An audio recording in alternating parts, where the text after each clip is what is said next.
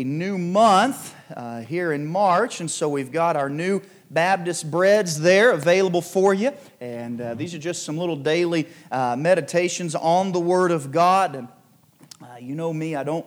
I don't like the word devotions uh, uh, because of the Bible shows us the only time we see the word devotion used, it's used towards paganism. And it's kind of interesting how we kind of take things and we say them one way, but in the Word of God it uses it different. We've kind of modernized stuff. Uh, but the only people you see having devotion in the Word of God uh, are pagans and they're serving idols. And I thought that's interesting. Amen. But the Bible tells us we're to meditate on His law. Amen. We're to meditate on His uh, Word. And so uh, I encourage you to take one of these, and uh, like we call this is our this is our uh, uh, shot of coffee. This is your spiritual coffee in the morning. Amen. It's not enough to sustain you. You need to be in the Word more than just this but it'll wake you up and it'll encourage you. Amen? And so that'll be a good thing. Those are back there on the back table. And then remember, grab a, grab a track this week. We've got our challenge, hand out one track and invite one person to church, if everybody here will do that,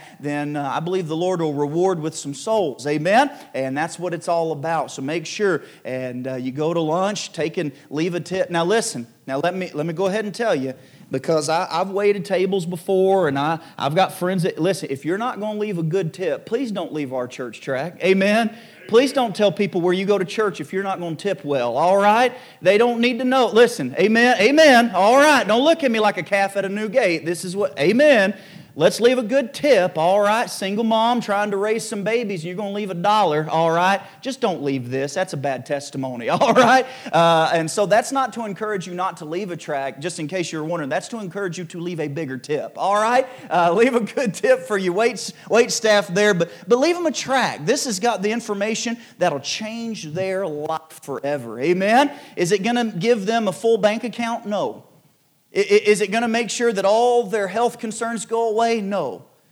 But through the knowledge of Jesus Christ, they'll have a peace that passes all understanding. And what a wonderful thing that is. Amen? Why would we keep that to ourselves? Let's share that and uh, let's, let's make sure to invite someone to church and tell people about Jesus this week? Well, you're in the Gospel of John. We're in John 17. We're going to read all 26 verses here this morning, and we are not going to get through all 26 verses. I have, I believe, five points, uh, maybe six, but I, I don't think we'll get through more than two and uh, this morning and that's okay. Amen. We're not going to rush the work of god. We're not going to rush the study of god. Uh, but let's be praying together if you would as we as we read. Let's stand in honor of the reading of the word of god this morning. John chapter 17 starting in verse number 1 these words spake jesus and lifted up his eyes to heaven and said father the hour is come glorify thy son that thy son also may glorify thee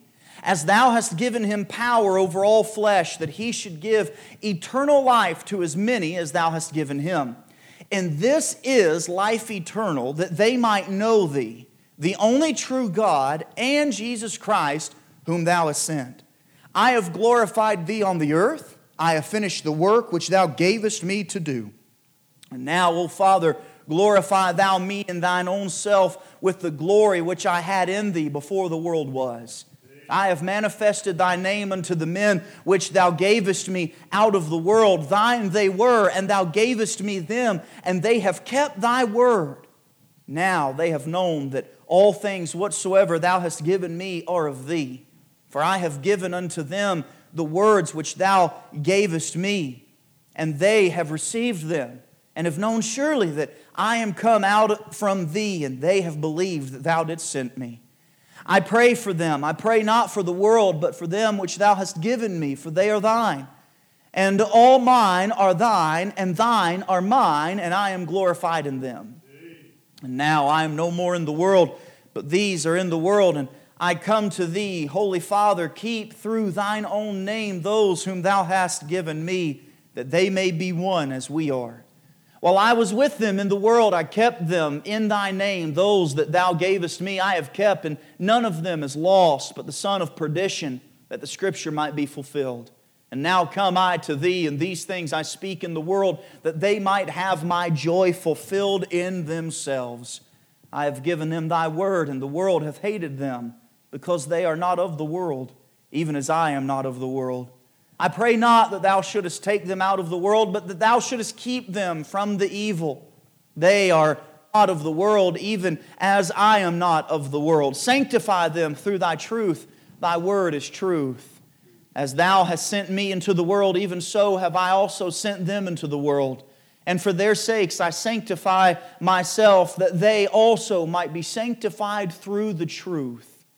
Neither pray I for these alone, but for them also which shall believe on me through their word, that they all may be one, as thou, Father, art in me, and I in thee, that they also may be one in us, that the world may believe that thou hast sent me. And the glory which thou gavest me, I have given them, that they may be one, even as we are one. I and them, and thou and me, that they may be made perfect in one, and that the world may know that thou hast sent me, and hast loved them as thou hast loved me. Father, I will that they also, whom thou hast given me, be with me where I am, that they may behold my glory, which thou hast given me, for thou lovest me before the foundation of the world. O righteous Father, the world hath not known thee, but I have known thee, and these have known that thou hast sent me. And I have declared unto them thy name, and I will declare it, that the love wherewith thou hast loved me may be in them, and I in them. Let's pray. Heavenly Father, we come before you this morning. We're so grateful for the truths of Scripture. Lord, we're grateful that we can have that blessed peace and rest as we just sang about a few moments ago. Heavenly Father, we're grateful that we have a friend in you and that you are the wonderful counselor and that we can trust in you no matter what the decision, no matter what the direction. Lord, we can trust in you. Heavenly Father, we pray now for this time as we study your word. We pray that you would open our hearts and minds to receive what is being taught, what is being preached, what is being read. Lord, I pray that you would help us not to preach our own opinion, but to be faithful just to stick to the book. Lord, I pray that you would manifest your knowledge to us this morning. Make it clear, make it known, so that we can live a life that's pleasing to you. Lord, if there be one here that doesn't know you as their Savior, I pray that today would be the day of their salvation. And Lord, for those that do know you and have placed their faith and trust in Christ and Christ alone, Heavenly Father, I pray that you would convict our hearts for souls like we've never been convicted before. We love you, Lord. We thank you so much for loving us. It's in Christ's name and for his sake we pray. Amen and amen. You may be seated. Thank you for standing in honor of the reading of the Word of God. The Lord's Prayer is what I've titled this. Now, I know this isn't the standard Lord's Prayer, amen. If you look with me at Matthew chapter 6, let's go over there real quick. Keep your place here in John. And uh, we're going to be doing a lot of scripture turning, amen. And uh, Matthew chapter 6, look down at verse number 9 with me. Matthew chapter 6, starting at verse 9. This is what is typically referred to as the Lord's Prayer. This is often what is quoted as the Lord's Prayer. And after this manner, verse 9, therefore pray ye, Our Father which art in heaven, hallowed be thy name. Thy kingdom come, thy will be done in earth as it is in heaven. Give us this day our daily bread, and forgive us our debts as we forgive our debtors. And lead us not into temptation, but deliver us from evil. For thine is the kingdom, and the power, and the glory forever. Amen. Now, that's a very good prayer, amen. And there are a lot of people that preach and teach that we should just copy and mimic this prayer. And we're not going to take the time this morning because that would take a very long time, but I want us to understand that this prayer was given to the, to the disciples during a time and to be the prayer that they were to model that would prepare them for the future coming of His second advent. Now, that's important dispensationally to understand, amen? Now, does that mean that it's wrong to quote? It's never wrong to quote Scripture. Amen? Ever. I, I, encourage all of you to commit it to memory. Amen? Know the Lord's Prayer. But we need to be able to explain the context of it. In the context of this prayer, this is a very Jewish prayer. Amen? It's a very Jewish prayer. And it's very specific to the Jews. Let me ask you has the church replaced Israel? No, it has not. Romans teaches us that blindness in part has happened unto Israel. Amen? Till the fullness of the Gentiles come in. Does that mean everything Israel does is right? No, but they're still God's chosen people. Amen? They're the apple of his eye. Now, that's all important. That's all introductory. Amen. Go back to John now, John chapter 17. I wanted us to notice why I'm calling this the Lord's Prayer because this is the prayer, this is the prayer that Jesus prayed for you. This is the prayer that Jesus prayed for you. Verse 20 of John 17 Neither pray I for these alone, talking about his disciples that were with him, but for them also which shall believe on me through their word. Who's the their? The disciples, through their word. It's very important that we recognize this. We're going to break down this prayer that Jesus prayed to the Father on behalf of his followers. That would be the disciples in the immediate context and us in the overflow context because he's praying not just for his disciples, but Jesus is praying for us. Now that's encouraging, amen? If there's anybody that I would want praying for me, it would be Jesus Christ, amen? I, I, I, love to hear some of you pray. I love, I, I, love to hear all of you men pray. I know that some of you have said before that, oh, I don't like to pray in, in front of people. But look, you're, you're not praying in front of people, you're praying to God. Amen? There's some things that you notice about John 17. There's not a lot of eloquent words that we would consider eloquent. Amen? These, this is very plain speech that Jesus used to pray and to petition for his followers on their behalf. And so, never, hey, friend, never allow anyone to make you think that you're less than because you don't have some vast vocabulary to pray before God. Because it's not in the words that we say. Amen? We have a spirit that makes intercession for us. Amen? So that's important that we recognize that. So never be afraid to pray. If anything, our children would do well if they'd hear daddy pray every once in a while. Amen. Our children would do well to see mama on her knees calling out to God on their behalf every once in a while. Well, I just, I don't really know how to pray. Well, you, you pray to God just as you're talking to your spouse. Amen. You go before them and you, you, you, you pray to God and you talk to Him just like you would talk to a person in authority. But the thing that's greater is God has all the authority. Amen? Now, all that's just introductory. Most of us are familiar with this, this, these prayers in the Word of God. How many of you have ever heard the, the prayer of Jabez? You know that, that prayer of Jabez? Bruce Wilkerson, back in the early 2000s, uh, led many to fashion their prayer after Jabez there. And uh, I believe in, in 1 Chronicles chapter 4, uh, somewhere in there, in that genealogy. But here's the thing that, that, that I'm concerned with, with fashioning our, our lives after that prayer. That prayer is directed towards material blessings. It's directed towards material blessings. And if we were to look at 1 Chronicles chapter 4, where Jabez prayed that God would enlarge his coast and would give him blessing, they're material blessings. Now, does God bless his people materially? Yes, he does. But in this church age, how is he primarily focused? He's not concerned. What is God's main concern? It's not our material wealth, it's our spiritual health. Amen. It's not what we have physically, it's where we are in our spiritual growth. That's what God is most concerned with. And so in our passage, we're going to notice there are five specific things that Jesus requested of the Father for his followers. Five things this morning. Uh, we're going to take the next few uh, services probably to recognize the importance of these truths. And hopefully, this is the goal, we'll start to structure our prayer around the prayer of Jesus. Not around what we think is, sounds good and flashy, but around what Jesus prayed. I think if we're gonna if we're gonna fashion our lives, our prayer life after someone, it ought to be after the Lord and Savior Jesus Christ. Amen. So let's look this morning. Number one, I want us to notice that he prays for the knowledge of God's glory. The knowledge of God's glory. Jesus' prayer starts off with the focus that should inundate our lives, and that is the glory of God. The, the glory of God and how it should be magnified. What is glory?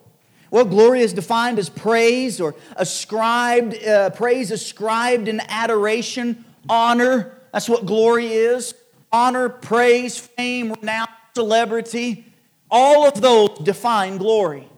Jesus prayed that God would be glorified, given honor and the praise that's due to him in heaven through the Son as God was glorified in the earth. Notice verse 1 These words spake Jesus and lifted up his eyes to heaven and said, Father, the hour has come. Now, we've studied that hour. That hour is the hour of his death. It has come, it is here. Remember, chapter, I believe it's 13 through verse 17, deal with a 24 hour period leading up to the arrest, the, the, the crucifixion, and the burial and the resurrection. It's a 24 hour period. Chapter 17 uh, will end that 24 hour period and bring us into the next coming days of Jesus' death, burial, and resurrection. Look at verse 1 The hour is come, glorify thy Son, that thy Son also may glorify thee. Now we know, if we jump down to verse 4, we know that Jesus has already glorified the Father on earth. I have glorified thee on the what? The earth. How did he glorify him? I have finished the work which thou gavest me to do. Now we'll get to that in just a moment. But Jesus was praying that God would glorify him, the only begotten Son of God, in all of heaven and in all of creation as he glorified him on the earth, establishing, not establishing because it wasn't already established, but establishing the knowledge to the whole world that Jesus is God in the flesh. That's what he's praying for. The glory of God would be magnified. Verse 2 As thou hast given him power over all flesh, that he should give eternal life to as many as thou hast given it him. Now, notice verse number three. This is eternal life, that they might know thee, the only true God, and Jesus Christ, whom thou hast sent. That thou may, that they might know thee, the only true God, and Jesus Christ, whom thou hast sent. Turn to Jeremiah chapter 10. Turn to Jeremiah chapter 10, the only true God. I want to look at this only true God reference. Jeremiah chapter 10. I want us to notice something. Where do we find eternal life? Oh, well, it's through Jesus Christ our Lord. Well, yes, that's who gives us eternal life. But notice, it comes from something greater. It comes from the knowledge of God and Jesus. But not just of God, but that He is the only true God. He's the only true God. You see, it's, very, it's imperative that we recognize that there is no other way to the Father but by Jesus Christ. There's no other way to heaven but by the death, burial, and resurrection of Jesus Christ. If you could go to heaven on your own merits, if you could go to heaven on your own uh, works or on your own goodness, then Jesus died in vain. If you could get to heaven without Jesus Christ, then he had no need to come and to die and be buried and resurrected. If there are many roads that lead to one God, then Jesus didn't have to come and die. Amen. We must recognize this. There is, listen, all other gospels, aside from the death, burial, and resurrection of Jesus Christ, are false gospels. And they're leading people to an eternity away from God. Look at Jeremiah chapter 10. Look down about verse 10. But the Lord is the true God, He is the living God for an everlasting and an everlasting king. At his wrath, the earth shall tremble, and the nations shall not be able to abide his indignation. The nations shall not be able to abide his indignation. There is a astonishing, there's an astonishing amount of misrepresentation when it comes to the God of the Old Testament and the God of the New Testament and how they differ because the God of the New Testament is love and the God of the Old Testament is judgment. Friend, they're the same God. Jesus Christ, the righteous God in the flesh, judged those that rejected him, just as God the Father judges with wrath those that reject the Son. You see, God is a God of judgment. Remember, and, and again, I'm, I've got I got to filter through what, what's important for what we're talking about this morning. We'll be running rabbits all day. Amen. I try not to run rabbits uh, as best as possible. I want us to stay where we're at. But what is the number one character trait of God that He wants to be known by? His holiness, not His love. God is first and foremost a holy God. He will never love so much as it causes Him to be unholy. But on the other side, he will never judge so much as it causes him to be unholy. His judgment and His love are perfectly complete and balanced in His holiness. He is the holy God. Now, notice Jeremiah chapter 10 and verse number 10 the Lord is the true God, He is the living God, and an everlasting King. But then we notice the rest of the verse at His wrath, the earth shall tremble. The Bible tells us that God is angry with the wicked every day. This is the only true God. This is the knowledge that the world needs of God, that He is angry with the wicked, but that He loves, He loves His creation. And while He is angry with sin and He has to judge sin, He has given them a path to eternity through His Son, Jesus Christ. John chapter 17 and verse 3. This is eternal life, that they might know thee, the only true God, and Jesus Christ, whom thou hast sent. If you ever wonder if someone that you love, whether or not they're saved, take them to 1 John, or don't even take them there, just quote it, ask them, what do you believe about Jesus? What do you believe about Jesus? If they say, well, he was a good person, you know, he's a historical figure, he was a good prophet, you know, good teacher, then they're probably not saved.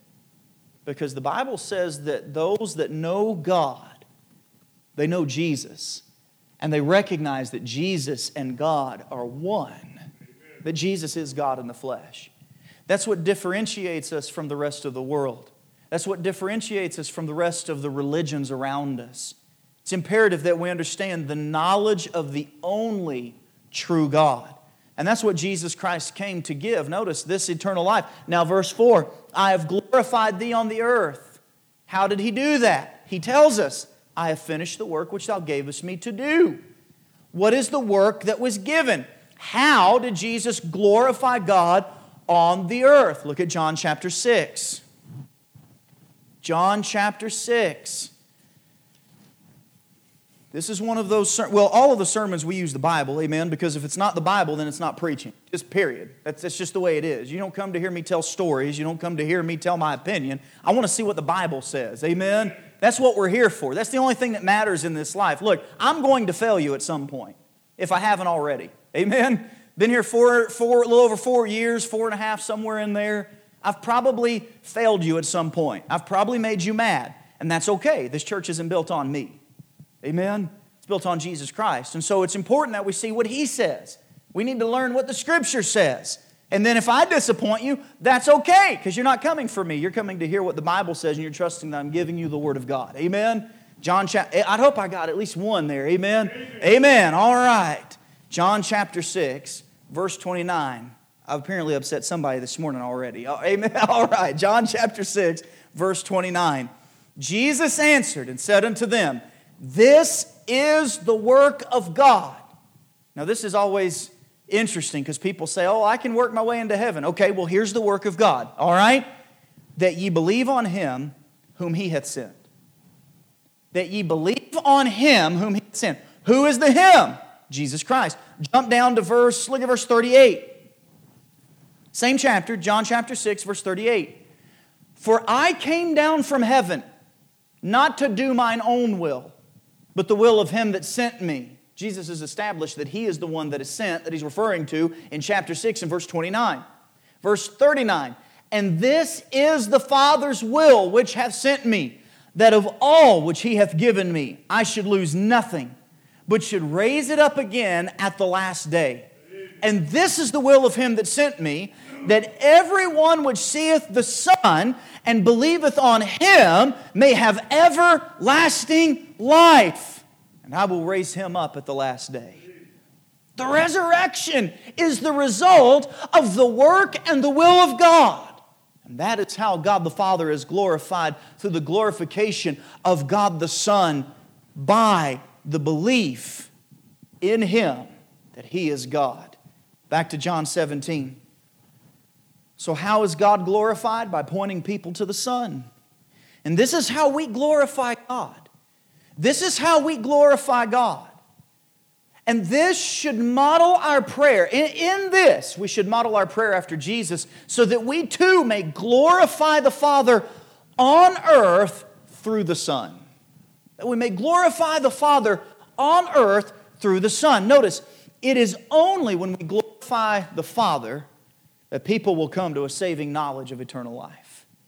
Only when we glorify the Father. Notice the phrasing of verse number 6, John 17. John 17.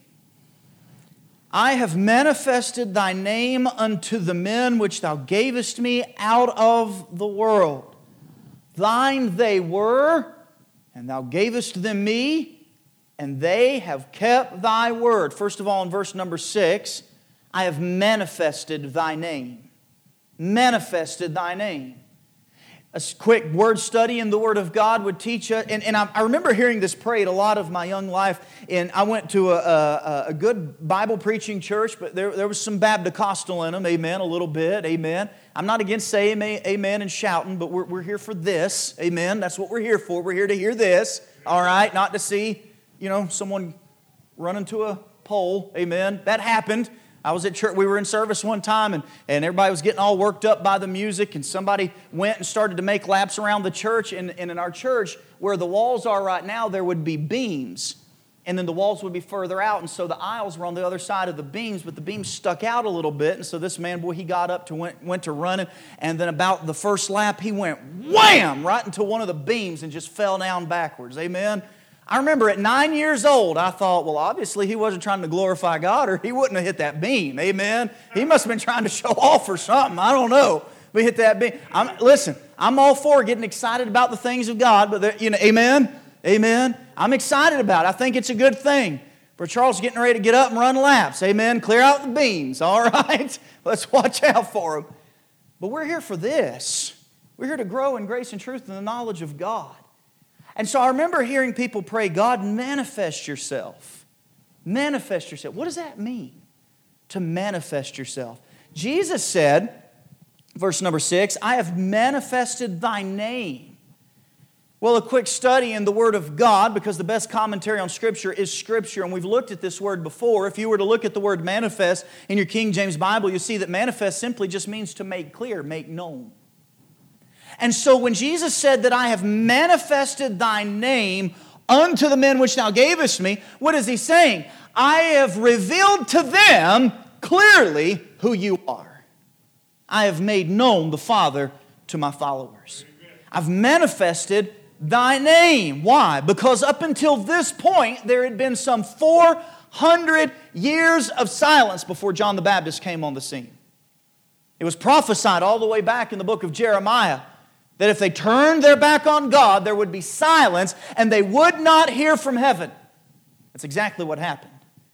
And you had the Pharisees and the Sadducees, and you had the religious elite of that day that corrupted the very word of God that was given to Moses in the law of God, and they added religiosity and they added man made practices and man made laws, and they called it the Talmud.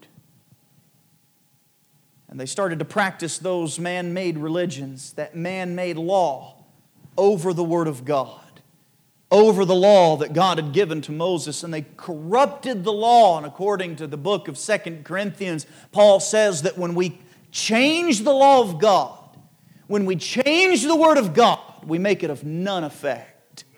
None effect. That's exactly what happened. And so, what did Jesus have to do for his followers? He had to teach them who God really was because the Pharisees and the Sadducees had changed God into something that he was not. Notice, I've manifested thy name unto the men which thou gavest me out of the world. Thine they were, and thou gavest them me, and they have kept thy word. Look down at John, go to John 10 quickly. John 10. I appreciate whoever fixed that clock for us. But I think you made it five minutes fast. Maybe y'all were trying to tell me something. Amen. I looked at my clock and I looked up and I went, oh man, that's what I get for teasing everybody for not having digital clocks last week. Amen. John chapter 10. Look at verse 27. If you're doing all right, say amen. amen. All right, I believe it. All right, verse 27, John chapter 10. My sheep hear my voice, and I know them, and they follow me. And I give unto them eternal life, and they shall never perish, neither shall any man pluck them out of my hand. What is he teaching? Remember, this is the verse 6 where it says, Thine they were, thou gavest them me, and they have kept thy word, thou gavest them me. You belong to God if your faith and trust is in him. My Father, verse 29, John 10, which gave them me, is greater than all, and no man is able to pluck them out of my Father's hand. I and my Father are what? One. Notice the response because the Pharisees knew. The religious elite knew exactly what Jesus was saying. Look at verse 31. Then the Jews took up stones again to stone him. Why? Because in their eyes, Jesus was just a man who was saying that he is God. And that was blasphemy. To them, he deserved to die because he said he was God. But in John chapter 17, we realize in the prayer of Jesus to the Father that he was making known to the whole world who God is. Notice the latter part of verse 6 they have kept my, thy word. Look at Romans chapter 10. Romans chapter 10. Very familiar. We quote it here often. Romans chapter 10, verse 17. They belonged to the Father because of what they did with the Word. What they did with the knowledge that was manifested unto them of who God was, the Word that Jesus spoke. That is what caused them to belong to the Father. And it's the same thing, by the way, as we'll see in just a moment, that causes us to belong to the Father and the Son as well. Romans chapter 10, Verse 17. So then faith cometh by what? Hearing, and hearing by the Word of God. So, how are we saved? By grace through faith. How do we obtain faith? How does our faith grow? How does it begin? How is the seed planted? Faith cometh by hearing, and hearing by the Word of God. Can I share something with you? No one has ever gotten saved that didn't first hear the gospel of Jesus Christ. Ever. So now, wait a second, wait a second, wait, wait. You're telling me that they have to hear the gospel in order to get saved? Yes, because what is their faith in? The gospel. Look at Ephesians chapter 1. I'll prove it. Amen. As I say, don't take my word for it. Search the scriptures and see if these things are so. Ephesians chapter 1.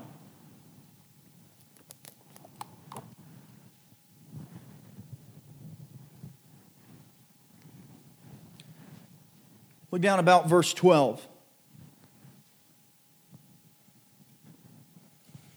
That we should be to the praise of his glory, who first trusted in Christ, verse 13, in whom ye also trusted. So they trusted in Christ after, after what? That ye heard, heard what? The word of truth, the gospel of your salvation.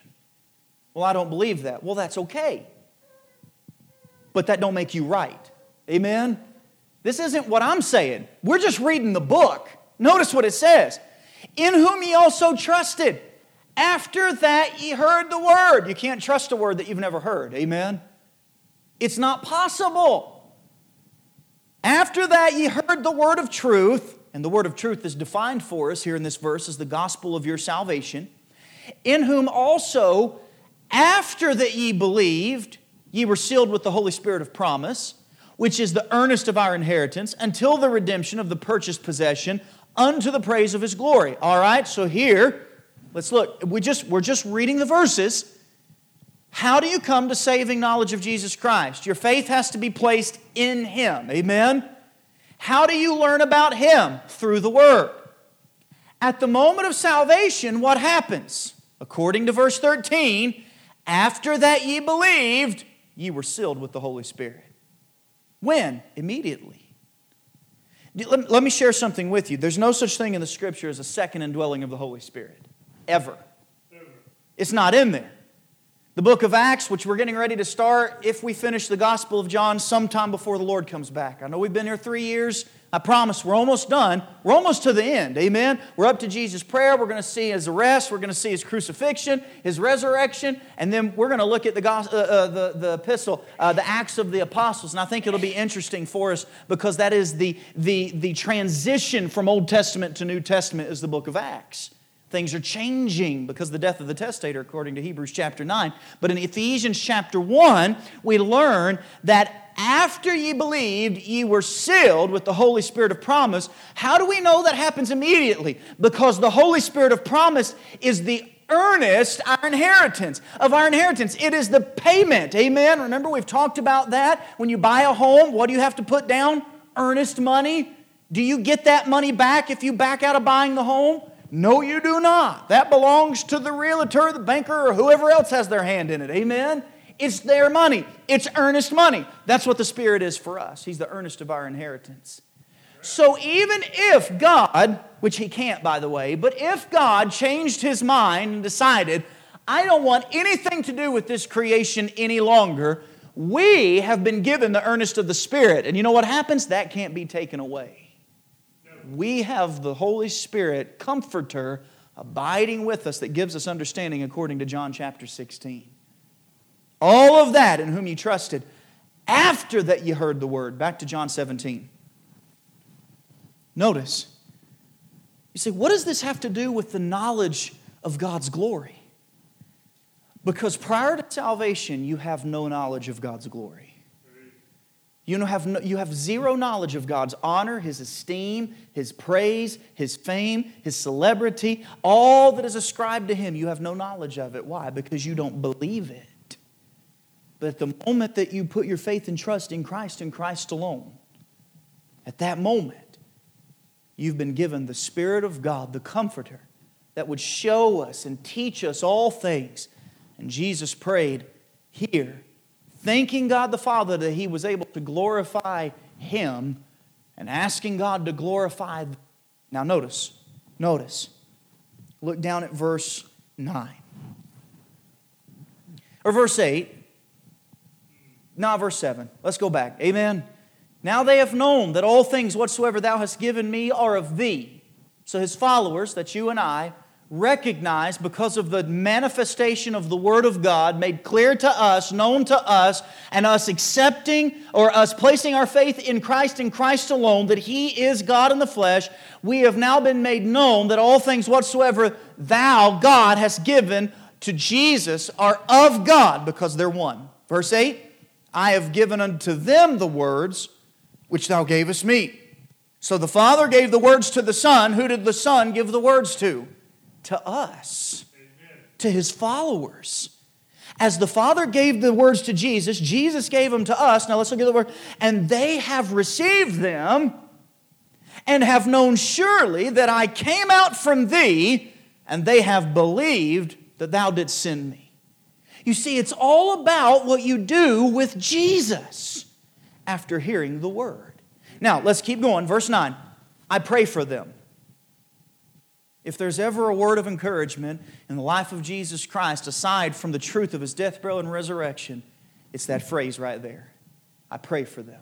Amen. God, God the Son, prays on your behalf. I don't know why I'm going through this. I don't know why this had to happen. I don't know why I had to lose my job. I don't know why the stock market fell. I don't know why I got sickened to death. I don't know why my dad died. I don't know why my wife died. I don't know why my child died. I don't know any of that. But here's one thing I know is that Jesus is praying for me. I pray for them. I pray not for the world, but for them which thou hast given me, for they are thine. Jesus prays for you. Verse 10, we're almost done. Verse 10 So, how is God glorified?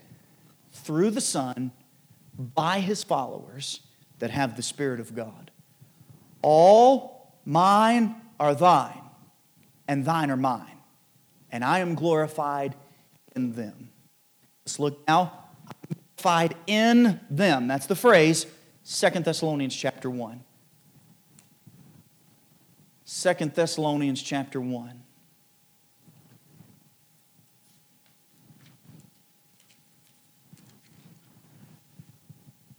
Look at verse 10.